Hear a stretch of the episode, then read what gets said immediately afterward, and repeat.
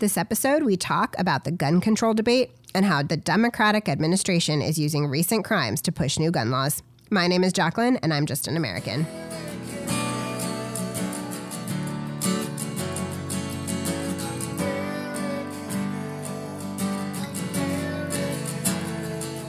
Over the last week, our nation witnessed two horrific crimes taking place. One was the Atlanta massage parlor shooting spree, and the other was the grocery store shooting in Boulder, Colorado. Eight people were murdered in Atlanta and 10 in Boulder. These are terrible and horrifying crimes, perpetrated by evil men. But just like clockwork, the Democratic elites of America have decided to exploit these terrible events to try and push legislation to limit the freedoms of law abiding American citizens. This is nothing new. They have been doing this for years. And now, aside from increased background checks, Joe Biden's administration is calling for a new assault weapons ban. Now, for anyone who knows anything about guns, the phrase assault weapons or assault rifle means absolutely nothing. That is not a specific type or classification of guns. It is a made up phrase to describe any gun that leftists find too scary. What they are looking to do is ban guns that have the ability to hold a lot of bullets, the high capacity magazines, and can shoot those bullets off fairly quickly, guns that are semi automatic. The argument that they make is that if we can ban these guns, then even if someone decides to go on a shooting spree, they won't be able to fire off enough rounds and they won't be able to kill as many people. Now, we have had a so called assault weapons ban in this country in the past. There was a ban signed into law in 1994 that banned certain types of semi automatic guns as well as certain large capacity magazines. There was absolutely no evidence that this ban decreased gun homicides or gun violence while it was enacted. In fact, the mass shooting at Columbine High School happened during the time when those weapons were banned. The perpetrators of that crime used handguns and shotguns and explosives instead. In fact, the vast majority of gun crime that takes place in the United States every year is committed with handguns. According to Pew Research, in 2017, 64% of firearm homicides were committed with handguns, while 4% were committed with any type of rifle. Buried in that 4% are the homicides committed with AR 15s, the gun that is the biggest target of the gun control crowd. Another important thing to note is that most of the mass shooters in recent American history actually did pass background checks in order to obtain their weapons. None of them, to my knowledge, got their guns through the so called gun show loophole or through the loophole that allows people to sell guns privately. The point is that none of these new gun laws that are being proposed would actually curb these violent crimes from taking place. So, why are the Democrats so adamant about proposing them? At best, they are doing it to curve political favor among their base voters who want to see guns banned from ownership.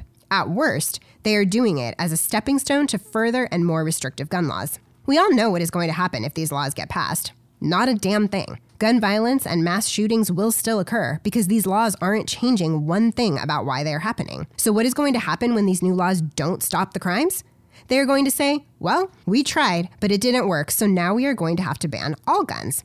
Now, frankly, I'm sick and tired of the lie on the left that says that they aren't trying to take our guns. Come on, people. At least have some integrity and be honest about what you are working to do. When, after the Christchurch Mosque shooting in New Zealand, the president of that country instantly passed a law banning the sale and ownership of semi automatic firearms, which included a mandatory buyback, which is a fancy word for gun confiscation, the gun control crowd in America cheered. Gun control advocates often cite countries like the UK or Australia as role models for gun laws, when these are countries where private gun ownership is all but forbidden. During the March for Our Lives event after the Florida Parkland shooting, demonstrators carried signs that read, Ban guns. After that same event, there were two separate editorials in the New York Times calling for a full repeal of the Second Amendment. And we cannot forget Beto O'Rourke, who openly said during his campaign for the Democratic Party candidacy, Hell yes, we are going to take your AR 15.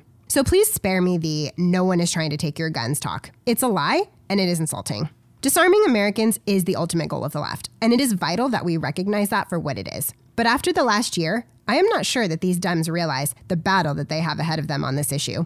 2020, more than any other year of my lifetime, has shown Americans why it is so important that innocent, law abiding citizens have means of protecting ourselves. It all started with the initial lockdowns for the COVID pandemic, when we all went to the grocery stores to find empty shelves. That was an eye opening moment to many people for many reasons.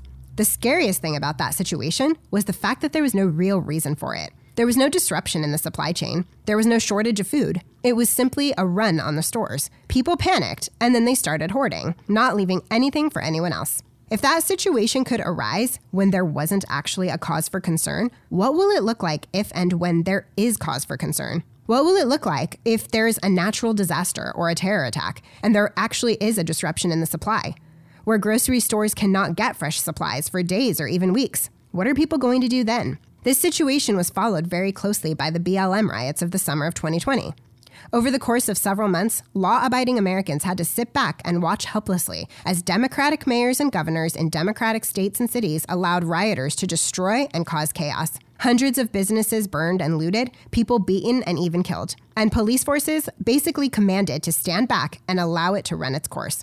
Adding to all that are the calls for defunding police departments across the country that are coming from the extreme left, as well as calls to release criminals from jail over criminal justice reform or worries about COVID. So, to wrap it up, this party that is now in charge wants to defund and, in some cases, dismantle the police, let criminals out of jail, and also take away the ability of American citizens to defend ourselves. Good luck. My family has been in the market to purchase a new firearm over the last several months, and we have been unable to do so. Not due to gun control laws, but due to a lack in supply. Gun stores are basically sold out.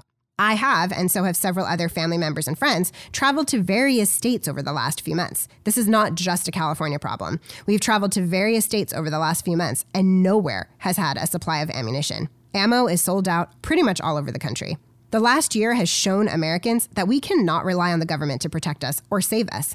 This is not at all reflective of the amazing law enforcement officers working hard every day to keep our neighborhoods safe, but they have had their hands tied far too often over the last year and beyond by politicians who are bowing to the literal and figurative woke mobs.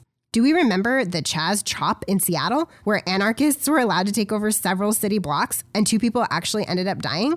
Americans are stocked up on self protection, and no one is about to hand that protection over to the government anytime soon. Here is another thing to all of the elites in America, the politicians and the celebrities and the media talking heads who are cheering for gun confiscation to be passed, here is my message to you. Before you even begin to start talking about taking my guns away, you can give up your armed security and bodyguards, every single one of you. Because all of these hypocrites are perfectly comfortable with being protected by armed security while wanting to deny my ability to protect myself and my family. Guess what? I can't afford a bodyguard. I can't afford armed security guards outside of my house. And neither can the vast, vast majority of Americans. The progressive wing of the Democratic Party really and truly are the party of the elites, not caring one bit about the little people. And I don't even want to hear the argument that says that because they are in the public eye, they are more targeted and need protection. Average American citizens are murdered every single day. So please let's not pretend that the only threats to one's well being are against famous people. That is beyond absurd. The last point that I want to make on this issue is this. The founders did not give us the Second Amendment primarily for home and personal protection, although that is important and something I believe is a fundamental right. They did not give us the Second Amendment for hunting. The founders gave us the Second Amendment for the citizenry to have some level of protection against a government that would descend into tyranny. It amazes me all the time to hear people talk about what an absurd notion that is today. We as Americans are so spoiled and so ignorant of history that we believe it could never happen here that our great nation could never turn despotic. It could. It could happen anywhere. And it was highly entertaining for four years, I must say, to hear these same people who say it could never happen here, so we don't need firearms, at the same time constantly say Trump was literally Hitler. If you believe Trump was literally Hitler, you would think that you wouldn't have wanted him to be the only one with the firearms. People will often say this is a ridiculous argument because our government has nuclear weapons. And so, what good will our AR 15s be against that? Well, let's be real. If the United States government decided to nuke its own people, we would be having bigger problems than any of this. That would quite literally be the end of the world. That is highly unlikely to happen. But what isn't unlikely, what has happened throughout history, time and time again, is governments disarming their citizens and then proceeding to infringe on other rights free speech or free press rights, seizing of property, arresting people without cause, rounding people up for re education camps. And if you think it is impossible to see that here, I would remind you that there were more than one leftist with the platform over the last few months that called for re education and, quote, truth and reconciliation committees for um, those Americans who supported Donald Trump. It is the unfortunate reality that there are many human beings in the world with a hunger for power. Absolute power corrupts absolutely. So, our founders established the right of the people to keep and bear arms in the Second Amendment, behind only freedom of speech and religion, because that was how important they knew it was to maintaining a nation of the people and for the people. Congress can pass all the gun control laws they want, and since the Dems have control, they very well might. But good luck enforcing them. Americans simply will not comply. We will not turn our guns in with any silly mandatory buyback program, and they will never send agents door to door for confiscation. Not only will American police officers or military personnel never participate in such an operation, but you would actually have blood spilled if that were to be attempted. The only thing that these bans will achieve today is a hardy black market for these types of guns. There are just too many out in circulation, and it does not take a rocket scientist to modify a gun to make it into something that is illegal. People do it every day. So good luck, Joe. Good luck, Dems. Because if you actually think you are going to enact any laws that will succeed in denying Americans our right to bear arms, you're going to need it. All right, we're going to go straight into our three questions of the week.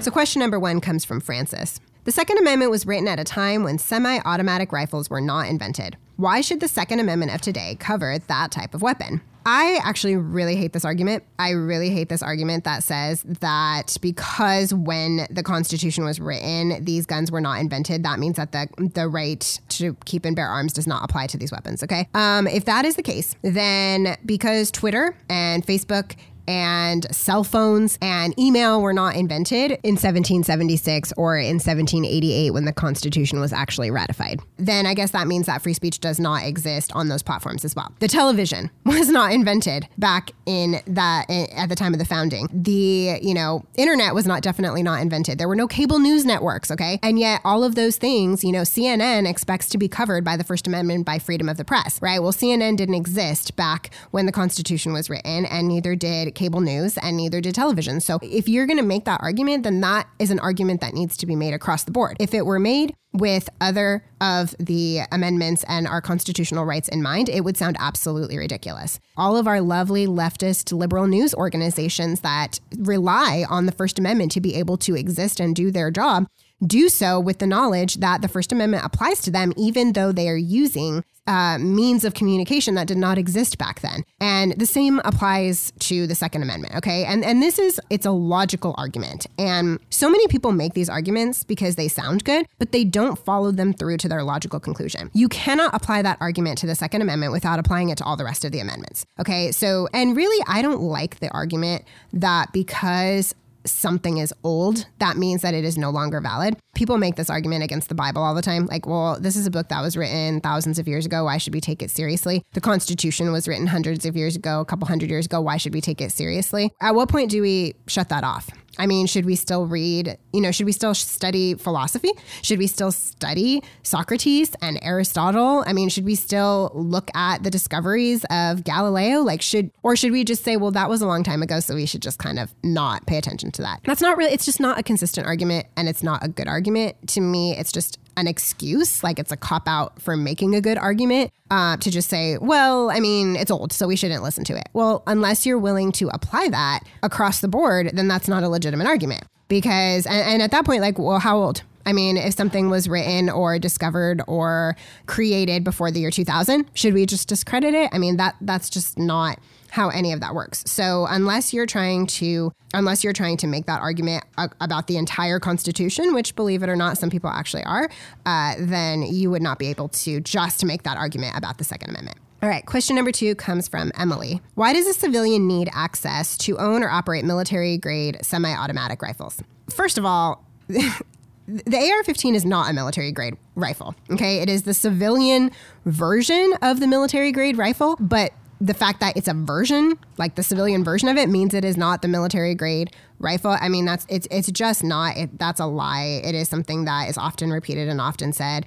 But the the the weapons that are sold for the general public are not at the same standard or level um, as the weapons that are sold by the military. All right, and question number three comes from Evan. Question number three comes from Evan. Why do Americans feel they need to own a semi automatic rifle? While I understand they have the right to, no one needs an AR 15. Okay, so the beautiful thing about rights, the beautiful thing about God given constitutional rights, which is what our founders believed they were doing when they wrote the Constitution and they gave us the Bill of Rights, was giving us rights that were given to us by our Creator. What they were doing, and the beautiful thing about these rights, is that we don't actually need to explain why we want to exercise them. That is something that I think a lot of people miss when we have these conversations. Okay. I don't need to explain to you why I need a particular type of gun. You know, we can have conversations about what guns should be illegal or what guns should be allowed to be purchased by the general population. And we can make arguments about it. But when it comes to private citizens, and a lot of people be like, well, why do you need an AR 15? I need an AR 15 because I'm allowed to buy one and it's my constitutional right to keep and bear arms. And that's all there is to it. You know, it kind of reminds me of the conversations that we've been having over the last year when it comes to COVID and the pandemic lockdowns. And people would say, you know, why do you need to go to church? And it was just kind of, I don't need to explain it to you. I have the right, the constitutional right, to exercise my freedom of religion and to practice my religion in the way that I choose and in the way that I like. And if that includes going to church, then I have the right to go to church and I don't need to explain it to you. You don't need to understand or agree with my exercise of my rights, my constitutional rights, in order for me to have the rights to do that. Okay, so there's a lot of reasons by, why people want to own AR 15s. There's a lot of reasons why people want to own semi automatic weapons. I mean, I knew somebody who uh, he had somebody break into his house when he was at home. And they, it was three large males that broke into his house at the same time. So I always kind of laugh when I hear people say, you know, well, I believe in the right to keep and bear arms and I believe in having a gun to protect myself. I have one small handgun at home that I have to protect myself. And it's like, that's great. I think that's wonderful. And if that's what you're comfortable with and that's what you want in your home, then I think that that's fantastic. But, you know, there are situations where you might have three large adult males break into your house and that one little gun might not actually do it. And so um, there's a lot of reasons why people want to have the right to own, you know, more high powered weapons, and they are legitimate reasons. And at the end of the day, though, I think it's important to recognize that it is not incumbent upon us to explain why we need to exercise our constitutional rights. That's not something that is not a part of the Constitution. It's like going to people, you know, it's going to someone and saying, well, you know, saying that is really mean or saying that is something that I disagree with. So why do you need to say that? I mean, when we're having the gun control debate, you know, why do you need to say that I am putting my love of a physical object over, you know, human life? Why do you need to say that? That's not what I'm doing and that's not why I'm doing it. And so, you know, maybe you shouldn't say that because because that's not something you, you need to say. You say it because you have the right in the United States of America to speak your mind and to say what you want to say and to have that freedom of speech. And that's not something, it's not something that needs to be explained. It's not something, and it's not something that needs to be understood. My rights are not based on your understanding of them or your agreement on them. They are just something that I have the right to do. Thank you for taking a moment out of your day to talk about the gun control debate in America. I will be back next week with another deep dive into issues affecting American life from the perspective of just an American. Thank you so much for listening. Don't forget to subscribe to the podcast and give it a five star review on iTunes. It really helps each and every week. Also, please share this episode with a family member or a friend so we can help spread the word. You can follow me on Twitter at JJAnAmerican you can also message the show by sending an email to jj at imjustanamerican.com or visiting our locals page at imjustanamerican.locals.com. You can also follow the show on Instagram at I'm Just an American. This episode was produced and edited by Brian White. Music for this episode was written and performed by Michael Beatty.